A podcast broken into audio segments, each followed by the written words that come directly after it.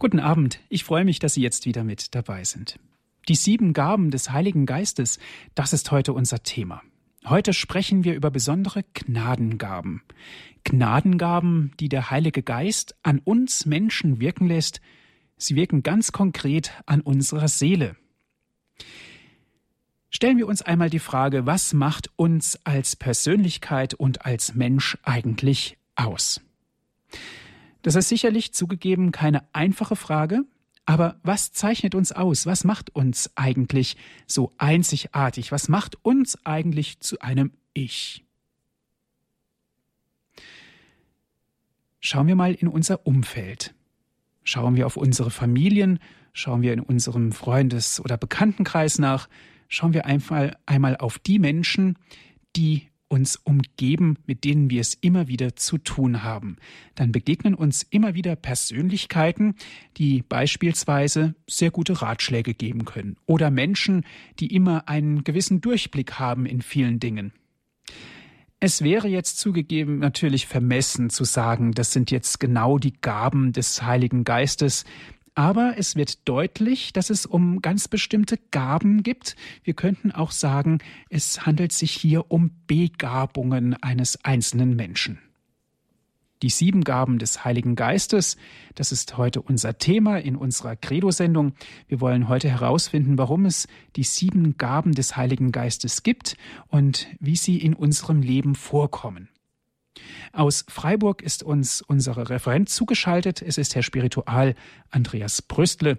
Ich darf Sie ganz herzlich begrüßen, Herr Spiritual. Grüß Gott, Herr Martin. Grüß Gott, liebe Hörerinnen, liebe Hörer. Schön, dass wir heute Abend miteinander verbunden sind und über den Heiligen Geist sprechen. Ein spannendes Thema.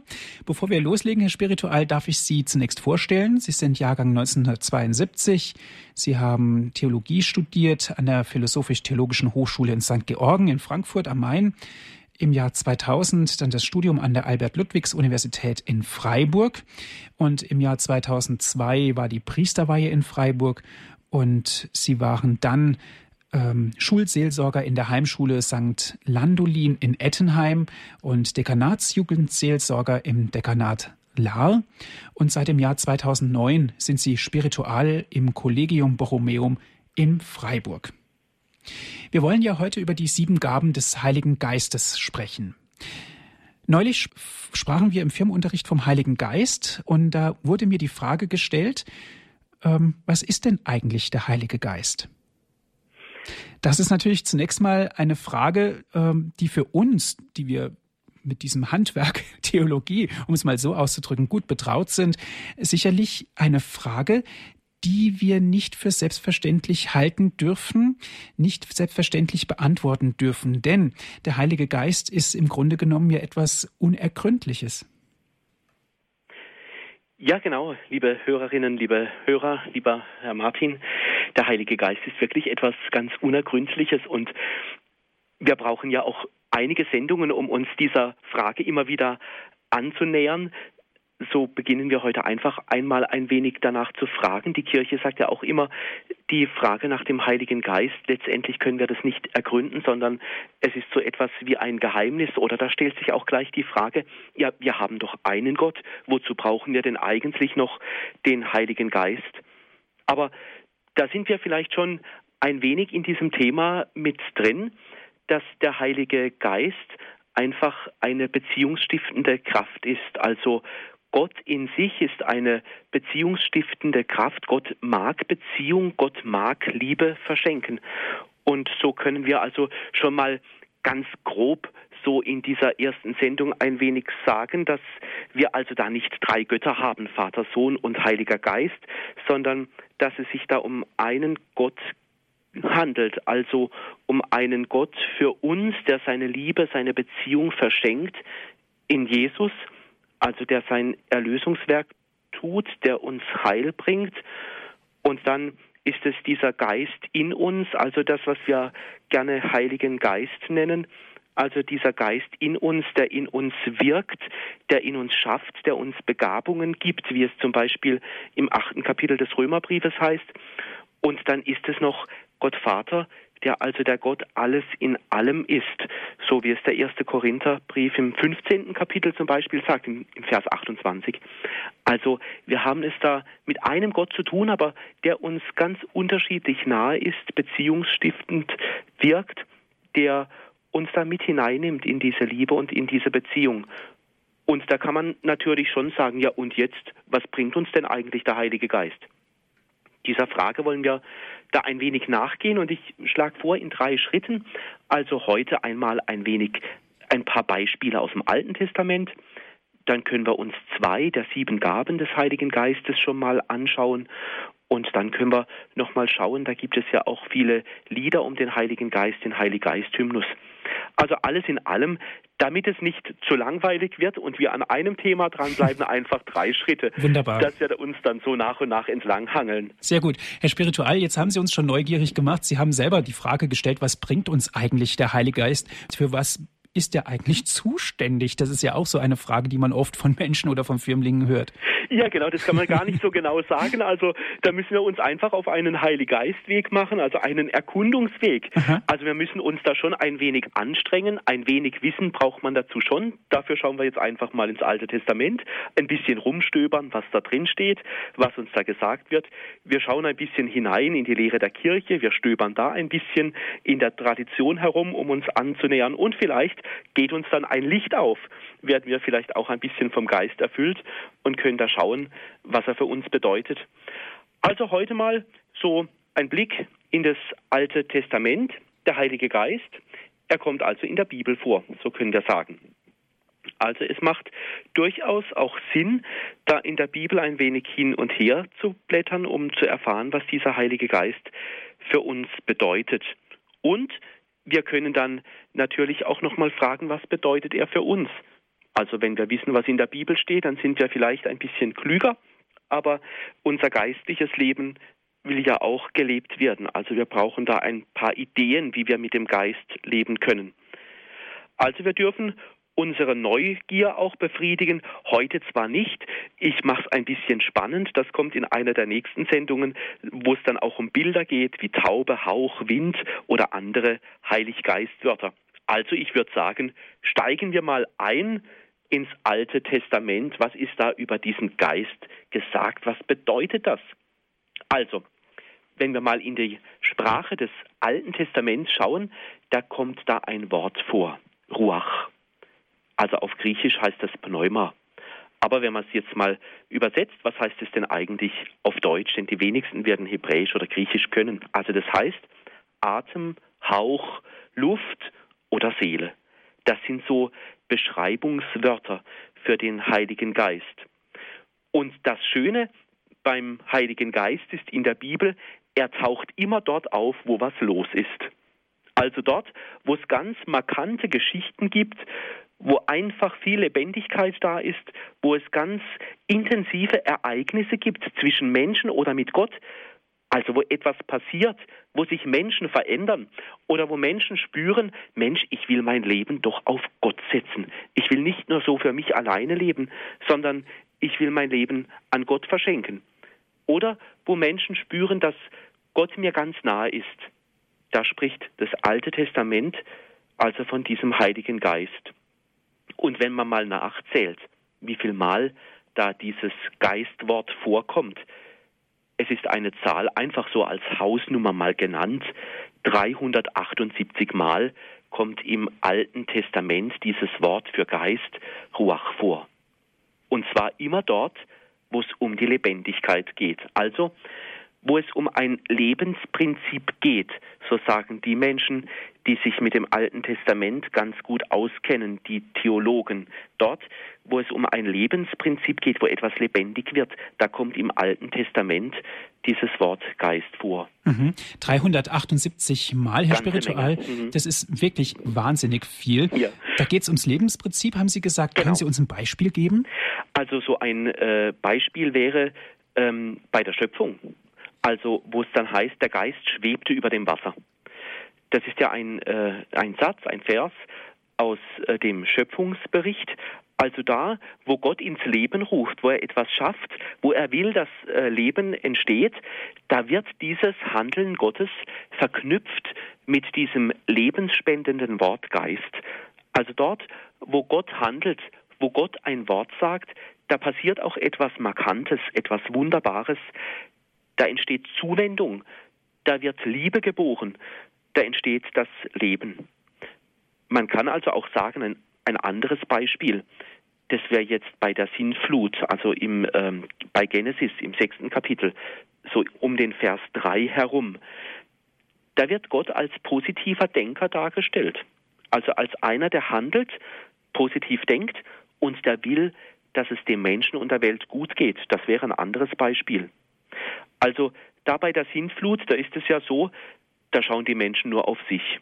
Ich bin ich, nur ich zähle und ich will sagen, wo es lang geht. Die Situation der Menschen, wie so oft, bis heute. Also sie wollen nicht das Gute, das sie von Gott bekommen, also das Gott in seine Schöpfung hineingelegt hat, aber Gott denkt anders.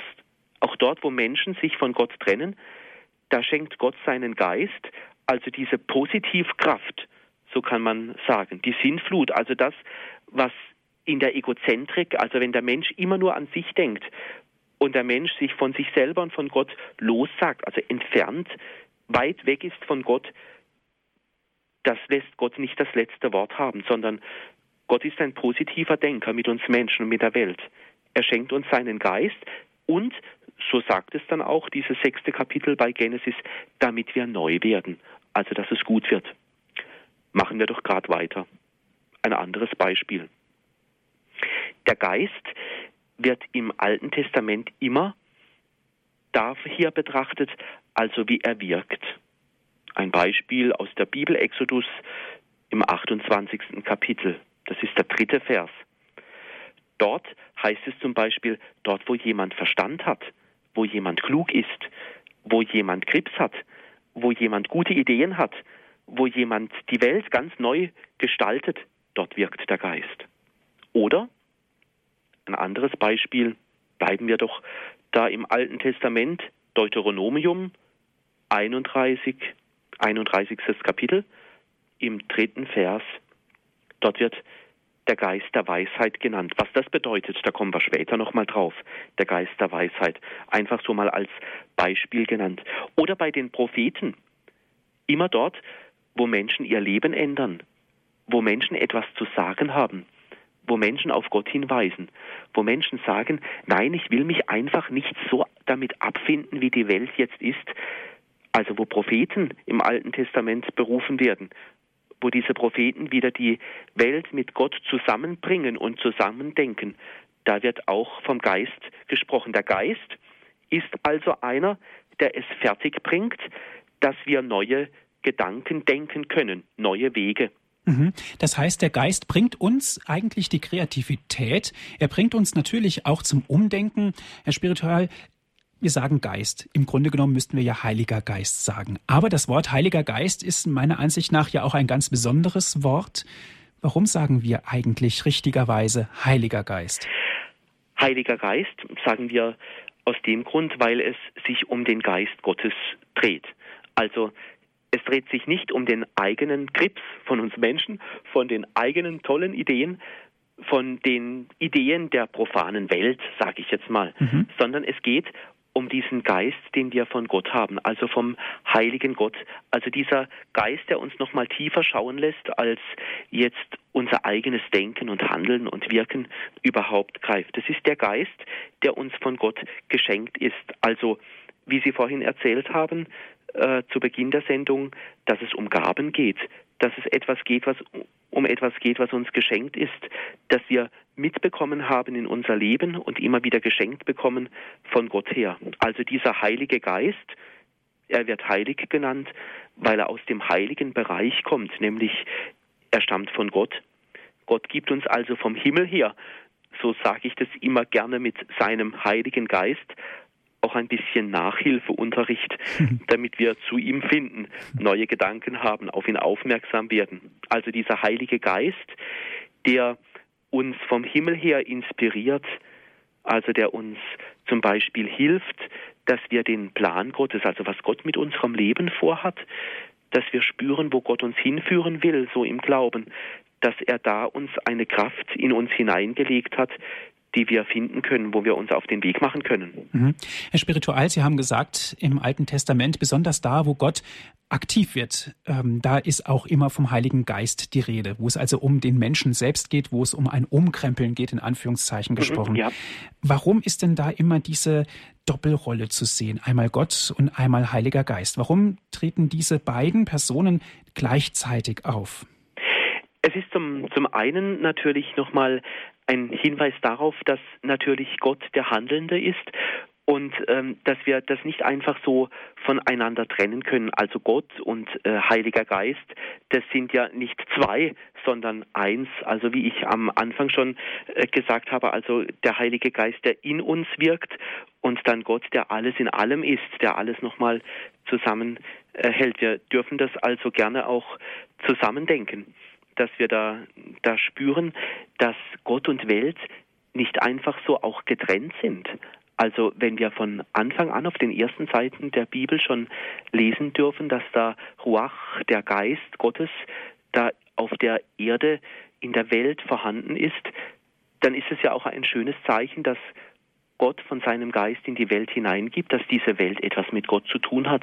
Himmel und Erde, Gott und Mensch gehören also in diesem Geist ganz eng zusammen. Wunderbar. Insofern gibt es auch keine Einsamkeit, um jetzt mal in diesem Gedankenbild zu bleiben. Genau. Ja. Sie hören die Sendung Credo hier bei Radio Horeb. Heute geht es um die sieben Gaben des Heiligen Geistes. Wir sprechen mit dem Spiritual des Collegium Borromeum in Freiburg. Es ist Andreas Brüstle. Veni creator spiritus, mentes tuorum visita, impresu plena gratia.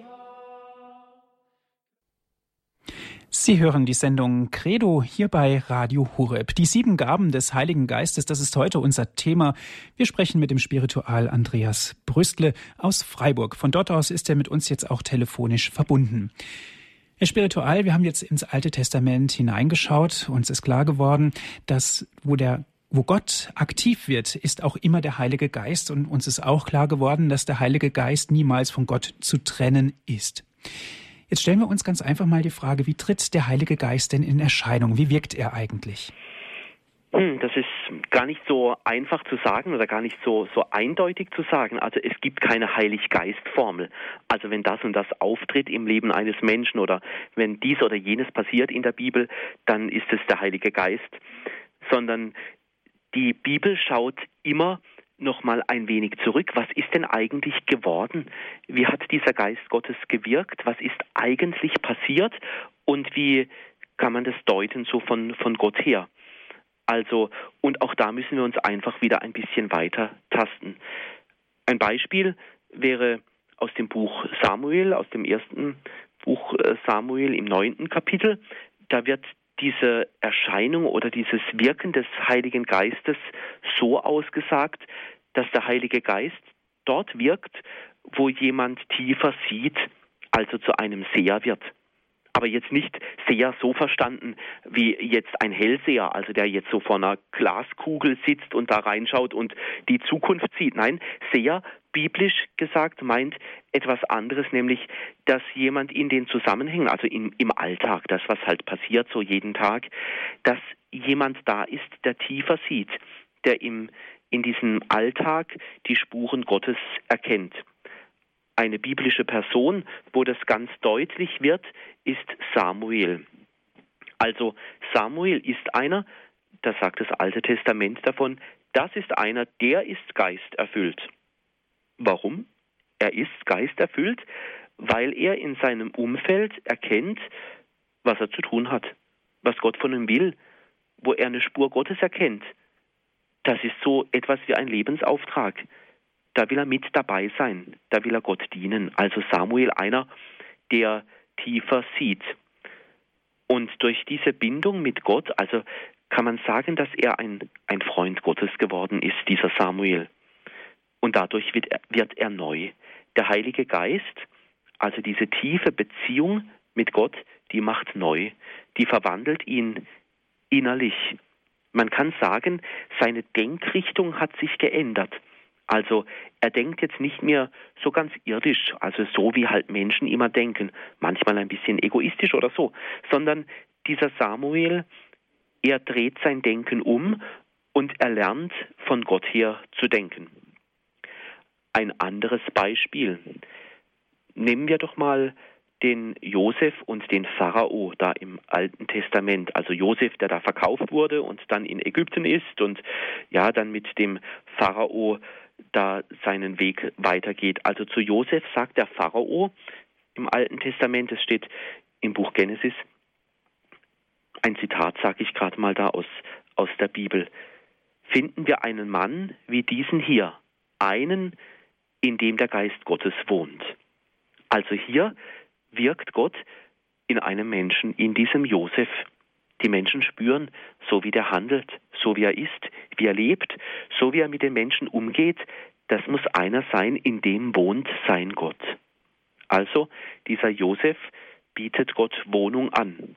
Also dort, wo man irgendwie spürt, da lebt jemand vom Himmel her oder da ist jemand mit Gott verbunden, da ist jemand, der glaubt, da ist jemand, der hilft, da ist jemand, der ein gutes Wort hat, da kann man ja auch mal sagen, so ganz biblisch gesagt, in diesem Menschen wohnt Gott. Gottes Geist, also Gottes Kraft, nimmt Wohnung in einem Menschen. Wohnen heißt ja ganz erfüllt sein, in Besitz genommen. Und wie geht das? Das ist ja gar nicht so einfach. Wie geht das, Wohnung zu werden? Also dieser Josef, der hat gespürt, wenn ich Gott in mein Leben hineinlasse und seinen Geist, also seine Kraft, seine Lebendigkeit in mir aufkommen lasse, dann geht es mir besser als vorher. Gott kennen heißt also, Gott dazu holen ins Leben. Wir dürfen uns da ruhig von diesem Geist Gottes etwas erwarten, dass er unser Leben auch schön macht.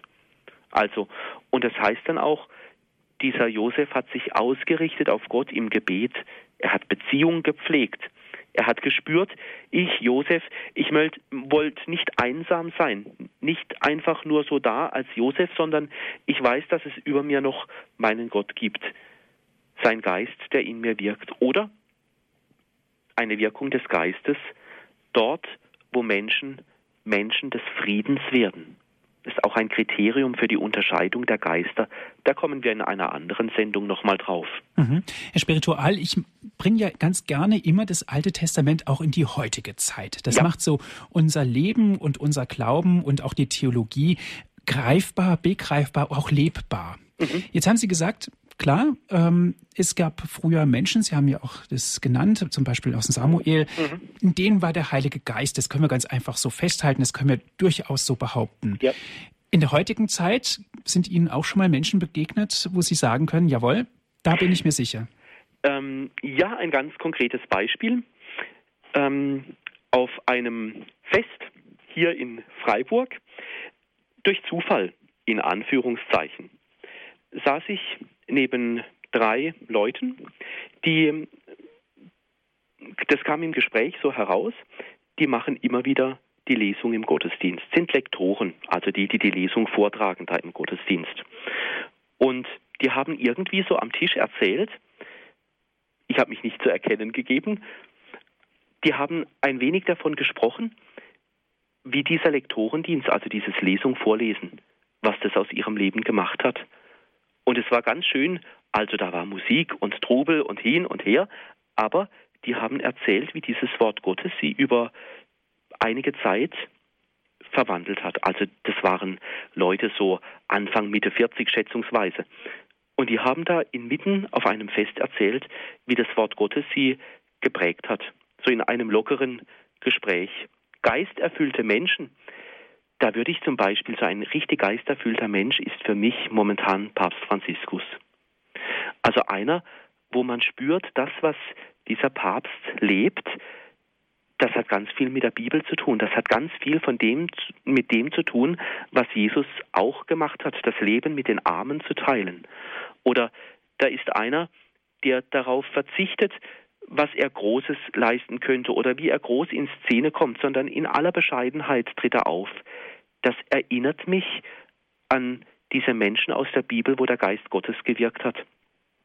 Oder ich erinnere mich oder ich denke dabei an ganz viele Mütter oder ich denke an Alleinerziehende, die in einer ganz alltäglichen Sorge um die Kinder einfach sich darum kümmern, dass dieses Leben gut wird, dass es gelingt.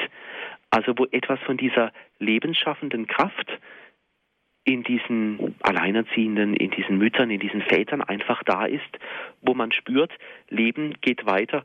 Und ich möchte es gerade verknüpfen mit einem Bild nochmal aus dem Alten Testament, aus dem Buch Nummer im elften Kapitel. Das ist da, wo die 70 Ältesten um Mose sind. Also Gott teilt seinen Geist aus. Es ist nicht so, dass, dass man den Heiligen Geist für sich gepachtet hat. Dieser Geist, der war Mose geschenkt. Jetzt kann ja Mose sagen, diesen Geist, den behalte ich für mich, den schließe ich in meinem Herzen ein. Aber nein, er merkt, diese Liebeskraft, diese Beziehungskraft von Gott her, dieser Heilige Geist, der will dorthin, überall hinkommen. Und er merkt, Menschenskinder, ich schaffe das nicht allein. Ich brauche noch andere, die helfen. Und deshalb werden diese 70 Ältesten erwählt. Ich glaube, um uns herum sind viele solche 70 Älteste die durch ein gutes Wort einfach die Liebe Gottes aufflammen lassen. Oder ich denke an die Menschen, zum Beispiel hier aus dem Priesterseminar, wo immer wieder einige Studenten in ein Seniorenwohnheim gehen und mit älteren Menschen einfach reden, sie besuchen, für sie da sind. Da spüre ich, dass in diesen Studenten der Geist Gottes so lebendig ist, dass sie diese Lebenskraft so in manche einsame Lebensgeschichte hineintragen. Dass sie dort bei Menschen, die vielleicht keine Worte mehr finden, weil sie wortkarg geworden sind, wieder neue Worte, die vom Leben oder von der Hoffnung erzählen, herauslocken. Das ist für mich so ein Beispiel aus der Studentenszene, wo Menschen plötzlich diesen Geist Gottes aus der Bibel lebendig werden lassen. Mhm. Wenn wir uns also in unserem Umfeld umschauen, begegnen uns, liebe Zuhörer, viele, viele Menschen, wo wir behaupten dürfen, da ist was, da tut sich was auf, die haben den Weitblick. Das sind einfach Menschen, die vielleicht auch durchdrungen sind durch das Gebet. Genau, ja. Also zum Beispiel, dass dieser Geist Gottes dann plötzlich wie eine Kettenreaktion wirkt. Also wo, wo Menschen jetzt meinetwegen das Wort Gottes lesen und merken, ich behalte es nicht für mich, ich spreche dieses Wort weiter oder ich beginne aus diesem Wort Gottes zu leben.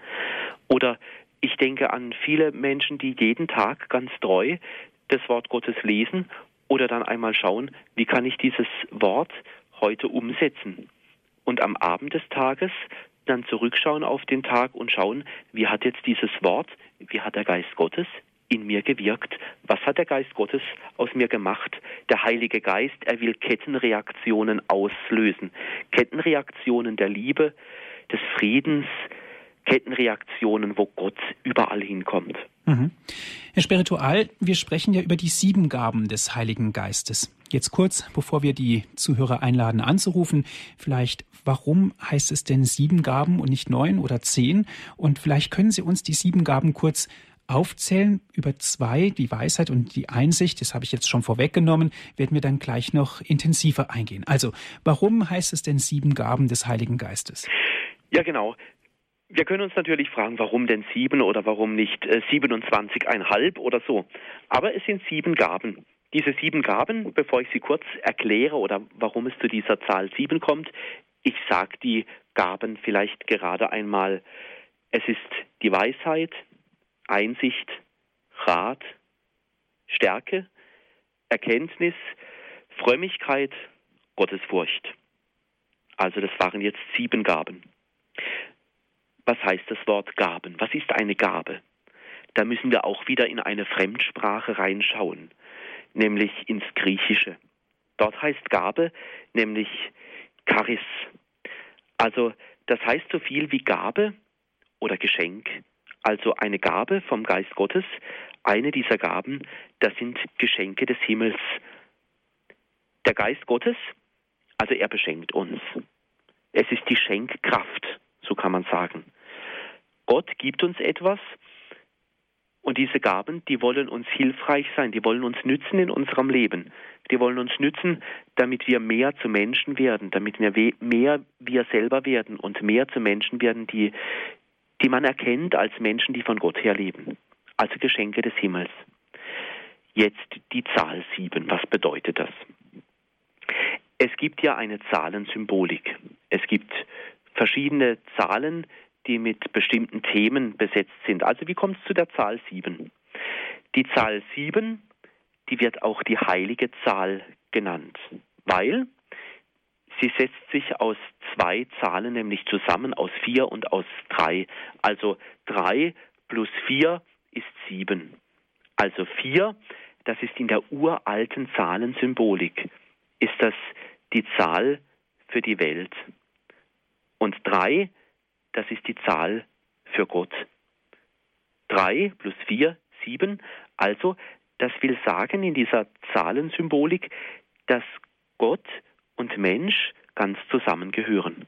Gott, also diese drei, diese Zahl drei, ist in sich Beziehung. Gott ist nicht einsam. Gott will nicht einsam sein, sondern er will seine Gemeinschaft verschenken. Und wohin verschenkt er diese Gemeinschaft? Zahl vier hinein in die Welt, zu uns, in unsere Lebenszusammenhänge, an unseren Arbeitsplatz. Dort will Gott wirken, dort will Gottes Geist lebendig werden. Und da hat man dann in der Bibel geschaut, welche Gaben des Geistes sind es dann und man kann sie so auf sieben dann reduzieren oder die sieben Hauptgaben des Heiligen Geistes, wo wir uns dann jetzt dann nochmal gleich zwei Gaben anschauen können. Schauen wir uns doch einfach einmal diese eine Gabe an, nämlich fangen wir an mit dem Geist der Weisheit. Weisheit, das ist ein ganz altes Wort, ganz, ganz altes Wort, und zwar ein Wort für Wissen. Aber nicht nur so ein Wissen, wo man sich jetzt halt irgendwie was aneignet, also so wie wenn man Vokabeln lernt oder irgendwelche Rechenformeln, sondern Weisheit meint ein Wissen, das die Zusammenhänge, also alles Zusammenhänge der Welt zusammensieht. Also nochmal viel mehr sieht als das, was man sich aus Büchern aneignen kann.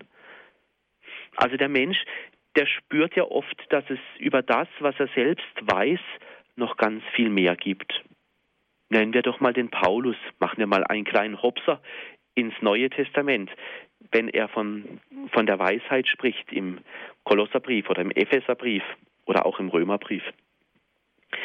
Also dort wird Weisheit immer in Verbindung gebracht, gekoppelt mit der Erkenntnis des Weges Gottes. Wer weise ist, wer die Gabe der Weisheit hat, der kann den Geist Gottes erkennen.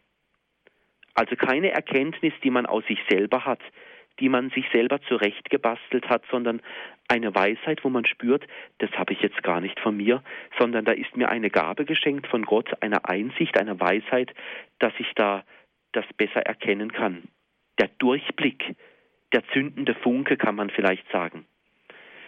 Der Mensch, der Gott in sein Leben also hineinnimmt, ihn erkannt hat, der ihn kennengelernt hat, der glaubt, der hat also eine Erfahrung der Weisheit gemacht. Also, dass da ein Wissen, ein größeres Wissen, ein Gotteswissen, eine Gottessehnsucht da ist, die man vorher noch gar nicht so gekannt hat. Etwas Neues kommt eben ins Leben hinein. Davon erzählt auch, wenn wir noch mal ganz kurz ins Neue Testament schauen, auch der erste Korintherbrief im ersten Kapitel. Also zum Beispiel hat Jesus Gott so in sich aufgenommen, dass Jesus die Wege Gottes versteht, also dass, dass er versteht, ich will barmherzig sein zu den Leuten. Ich will, dass die Menschen heil werden und dann, dann will ich heilen. Also er hat so eine Weisheit bekommen, ein so tiefes inneres Wissen wie kein anderer. Ich kann Gottes Wege und Gottes Weisheit erkennen. Aber wie? Vorhin schon genannt, ein Kriterium wäre, wenn ich im inneren Frieden bin.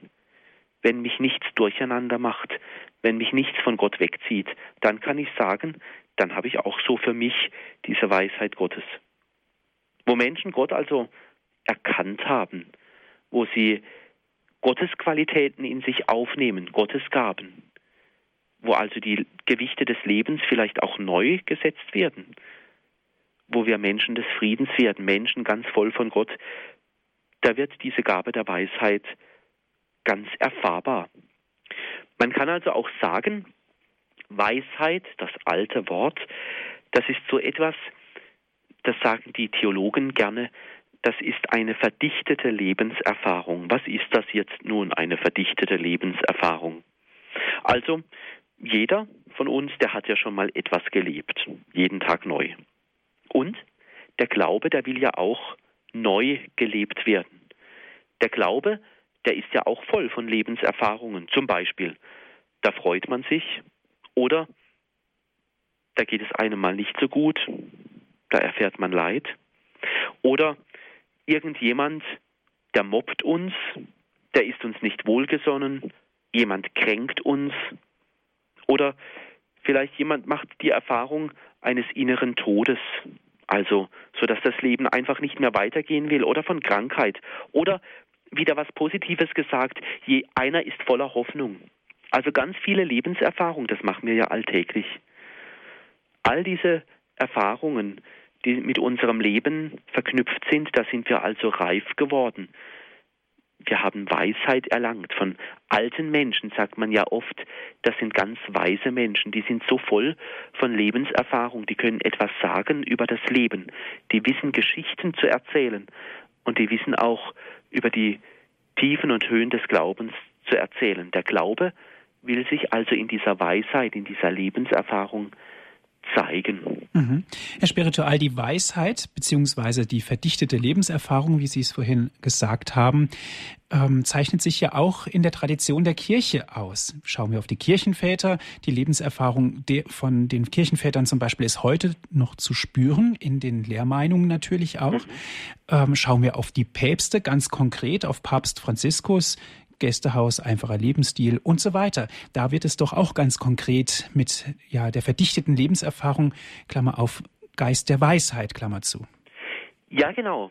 Und äh, gerade so im Blick auf unsere katholische Kirche, da bin ich ganz froh um die Tradition. Ich bin ein Traditionsfreund, ähm, kann ich so gerne sagen, weil das ist für mich ein Zeichen, wir leben ja nicht für uns alleine sondern wir leben ja in einer ganz großen Kette von Menschen, die vor uns schon geglaubt haben und die nach uns auch glauben werden, da bin ich sicher. Also da sind ganz viele Erfahrungen schon innerhalb der Kirche gebündelt. Denken wir nur mal, wie die Liturgie, die Gottesdienste geworden sind oder wie die Lehrmeinungen entstanden sind, wo ganz viel verdichtetes Wissen da ist und da ist die Kirche davon überzeugt, das haben wir jetzt nicht alles selber irgendwo aufgeschrieben, sondern diese Lebenserfahrung, die ist uns geschenkt, die ist verdichtet und da wirkt auch der Geist Gottes. Wir können nicht sagen, dass wir unseren Glaubensweg ohne den Geist Gottes gegangen sind. Also diese Tradition ist also ja, so kann man vielleicht sagen, wie ein ganz großer Korb, wo all diese Lebenserfahrungen über Jahrhunderte hinweg gesammelt werden. Also eine ganz große Sammlung von, von Leben, wo wir spüren, dieses Leben, das wir von Gott her leben, da ist etwas von Heiligem Geist wirksam, da hat Gott gewirkt. Ich denke zum Beispiel, wie dieser Geist Gottes immer wieder neu in der Kirche vorkommt, also hineinbuchstabiert wird in die Kirche. Ja, der Geist Gottes buchstabiert sich hinein, zeigt sich immer wieder neu. Vorhin habe ich schon genannt, für mich so ein Heiliggeist-Beispiel Papst Franziskus. Also der jetzt die Kirche und plötzlich so die ganze Welt irgendwie prägt durch seinen einfachen Lebensstil. Seine Worte, seine Franziskus-Perlen, seine Predigten, die er da jeden Tag sagt, in dem morgendlichen Gottesdienst, seine Vorträge, seine Ansprachen und alles drum und dran. Plötzlich werden diese Texte gelesen, weil man spürt, dieser Mann hat uns etwas zu sagen. Und er predigt uns nicht nur gute Worte, sondern was er predigt, das lebt er auch ganz einfach im Gästehaus. Kein Palast, einfaches Leben.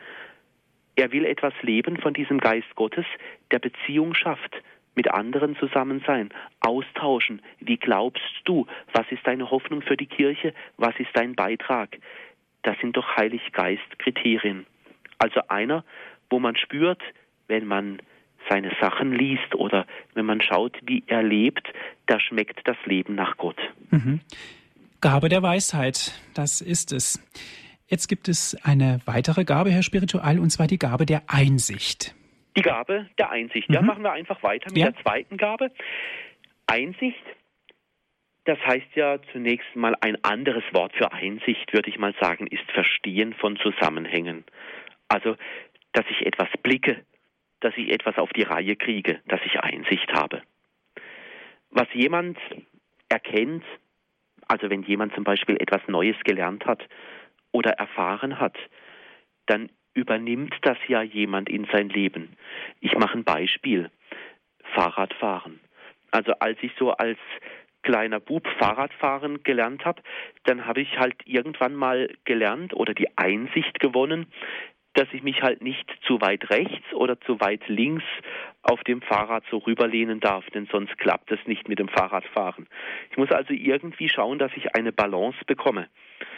Oder wenn ich eine Sprache lerne und dann immer wieder die neuen Vokabeln so in mich hineinpauke, habe ich ja auch eine Einsicht. Und diese vielen Wörter, die kann ich dann irgendwann mal zusammensetzen.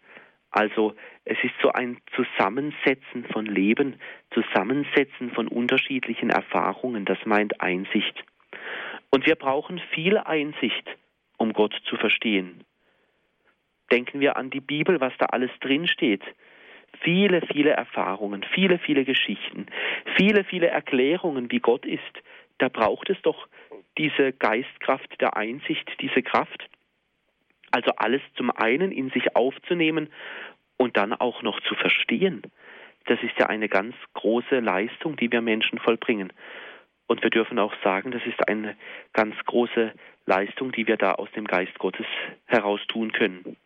Einsicht meint also, also dieses zusammenhängende Verstehen, dieses Verstehen wollen, verstehen können, dieses Suchen und Fragen, bis ich es blicke. Da sagt zum Beispiel die Pfingstnovene im Gotteslob über den Geist der Einsicht, dass wir den Geist der Einsicht dann haben, wenn wir zum Beispiel spüren, dass das Wort Gottes uns auf den Weg führt, auf den wir gerufen sind. So sagt es die Pfingstnovene. Wir leben also so in, an jedem Tag ganz neu und wenn wir spüren, was so die große Linie unseres Lebens ist, dann haben wir Einsicht gewonnen.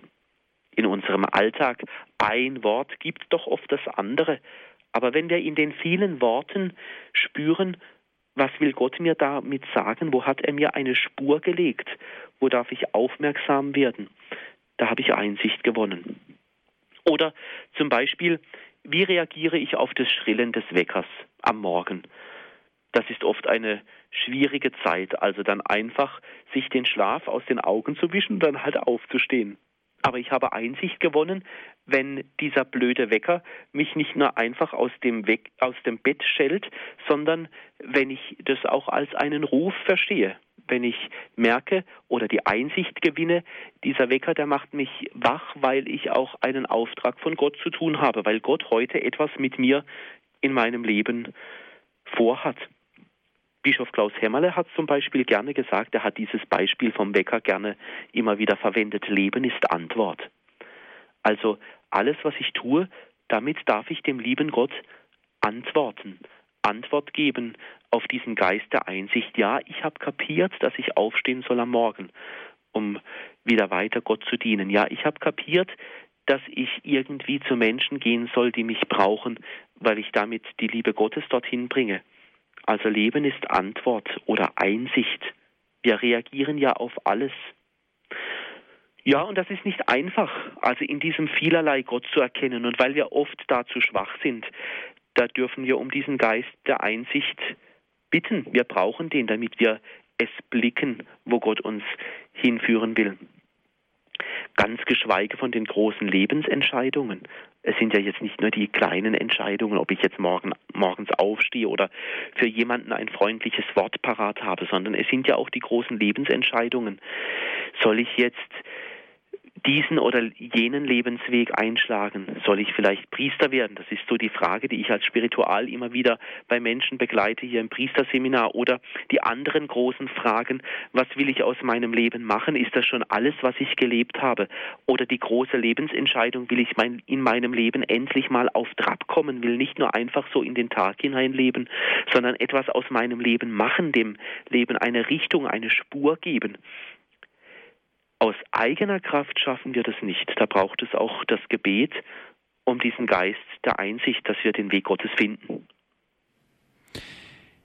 Dankeschön, Herr Spiritual. Sie haben uns einen Schritt näher gebracht in die Thematik der sieben Gaben des Heiligen Geistes. Wir haben uns jetzt ganz konkret mit dem Geist oder der Gabe der Einsicht beschäftigt. Davor haben wir uns mit der Gabe der Weisheit beschäftigt und ich möchte ganz gerne jetzt mit Ihnen, liebe Hörerinnen und Hörer, etwas ins Gespräch kommen. Wo habe ich denn in meinem Leben etwas vom Heiligen Geist Gottes gespürt, zum Beispiel könnte eine Frage sein. Oder was ist überhaupt der Heilige Geist für mich? Oder sogar, ja, welchen Namen würde ich meinem Heiligen Geist geben?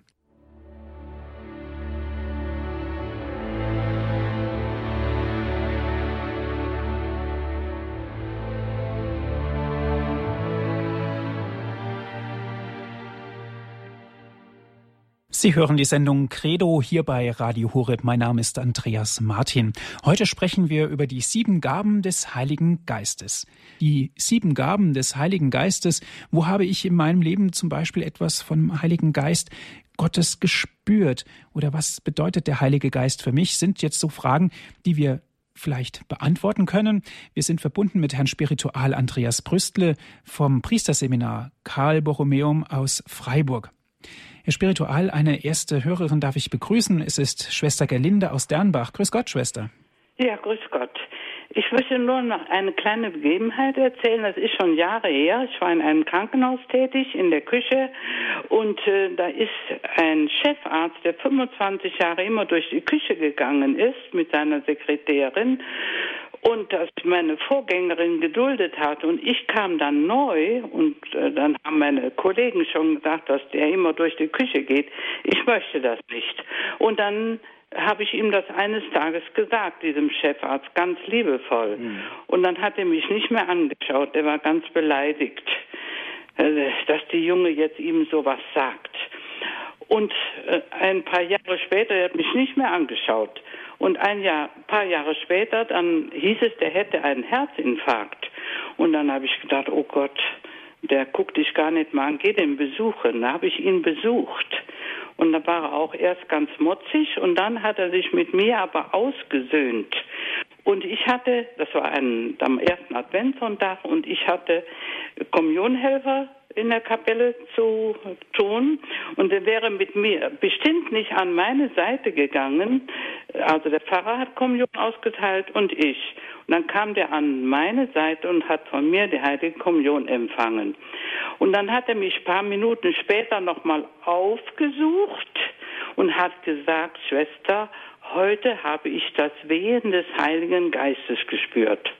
Schwester Gerlinde, das ist ja ein schönes Beispiel, wie der der Heilige Geist wirkt. Ich meine so, das ist so der Heilige Geist, der die Kraft zur Versöhnung schenkt oder ja. Kraft für neue Wege. Da hatten wir es vorhin so ja nochmal davon. Ja, da, da kommt plötzlich äh, durch den Heiligen Geist eine ganz neue Perspektive ins Leben hinein, zum Beispiel Versöhnung und dass es gut weitergeht. Ein wunderbares Wirken des Heiligen Geistes. Schwester Gelinde, herzlichen Dank für Ihren ja, Anruf. Alles Gute, auf Wiederhören. Ja, Wiederhören. Herr es geht weiter mit Frau Dold. Grüß Gott, Frau Dold. Ja, grüße Gott. Es ist ein ganz einfaches Beispiel, aber es hat, es hat mich hier und noch eine Person sehr betroffen. Es war eine junge Frau, die psychisch sehr krank war. Sie sollte eine psychische Gesprächspartnerin finden, eine, eine Katholikin, jemand, der an Gott glaubt. Ich habe gebetet, habe gebetet zum Heiligen Geist, weil ich großes Vertrauen habe. Ich habe gesagt, Heiliger Geist, hilf mir jemand finden, der diesem Menschenkind hilft. Und tatsächlich, es gingen Wochen vorbei, Wochen vorbei. Und eines Tages habe ich jemanden gefunden und habe diese Person dann diesem jungen Mädchen sagen können. Und es war wie ein Wunder. Sie ist das erste, sie hat gesagt, ich gehe jetzt dahin.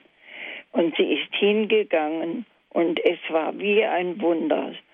Es ist, sie ist gern hingegangen und hat jetzt berichtet, sie ist ganz glücklich und sie sieht darin auch die, die, äh, die, das Geschenk Gottes. dass er ihr geholfen hat. Das ist ja sehr schön, Frau Dold. Also da können wir ja sagen, dieser Heilige Geist in Ihrem Leben, also diese Bitte um den Geist Gottes, der hat plötzlich ein Gespräch gestiftet. Ja. Eine Begegnung. Ja. Und zwar eine ganz wichtige Begegnung, denn mhm. dieser Mensch muss wieder auf einen neuen Weg geführt werden. Mhm. Der Heilige Geist, der Gesprächsstifter, der aus Isolation herausruft, der Heilige Geist, der auch Menschen zusammenführt. Das ist so, kann man so sagen, ist es Ihre Erfahrung mit dem Heiligen ja, das Geist? Das ist meine Erfahrung mhm. und ich mhm. werde weitermachen. Ich werde weiter aufmerksam sein wo gibt es Menschen, die suchen, die suchen, die suchen. Mhm. Und danke Ihnen für Ihren Vortrag. Gerne. Dankeschön, Frau Dold, für Ihren Anruf. Alles Gute. Ja. danke sehr.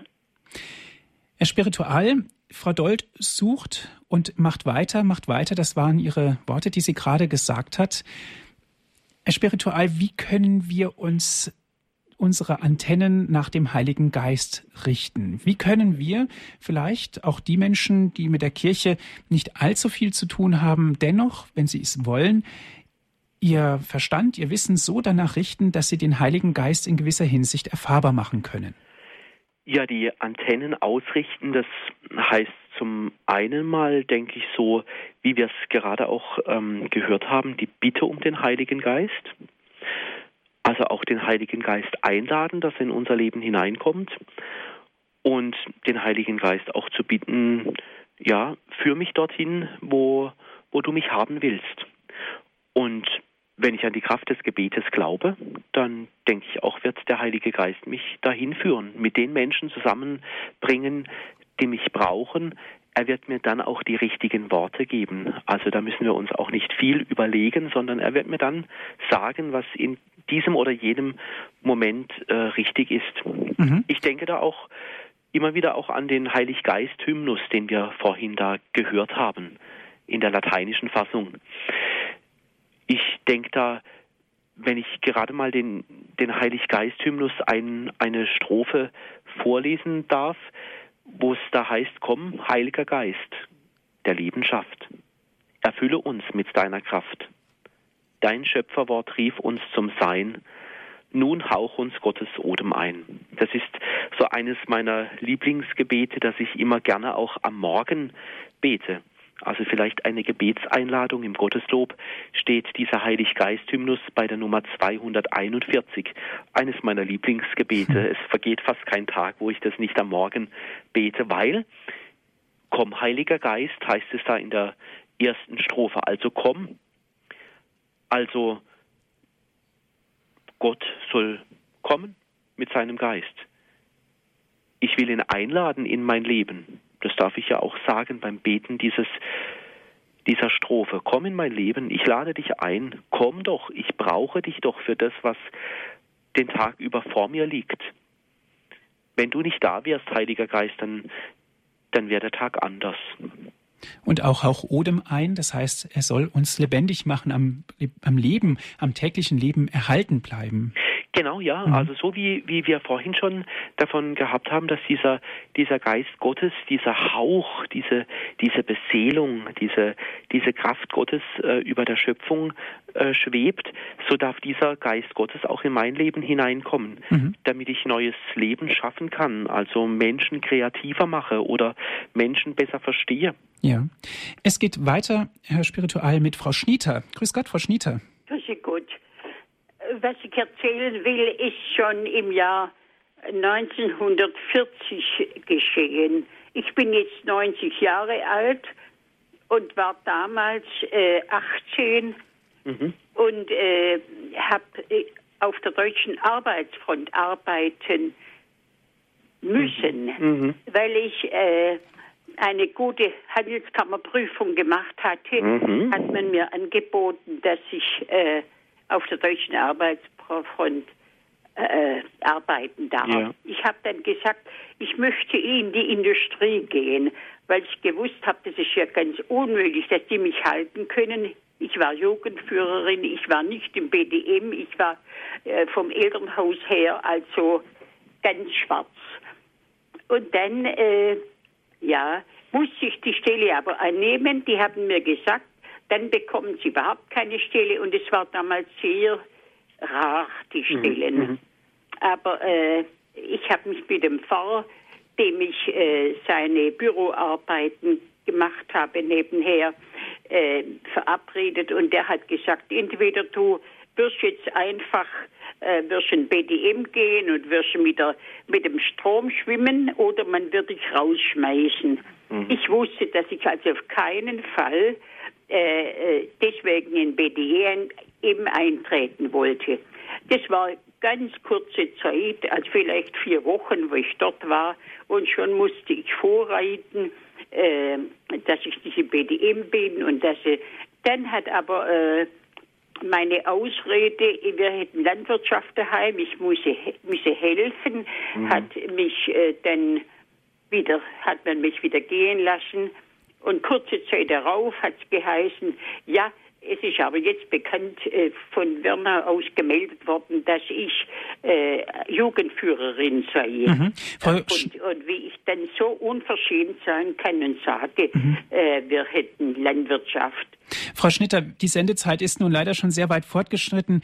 Bitte sagen Sie uns doch ganz konkret, wie sind Sie da mit dem Heiligen Geist in Verbindung gekommen? Ich zur Gauwaltung und habe unterwegs gebetet, ähm, äh, oder gejaget, wenn ihr vor Statthalter und Könige geführt werdet, äh, fürchtet euch nicht, ich will euch zu jener Stunde eingeben, was euch was ihr sagen sollt. Aha, da hat sie also ein Wort aus der Bibel nochmal ganz stark Aber geprägt. Ich war ja ein junges Aha, Mädchen und ja. habe im Zug nach Stuttgart mhm. geweint wie Schlosshund. Mhm.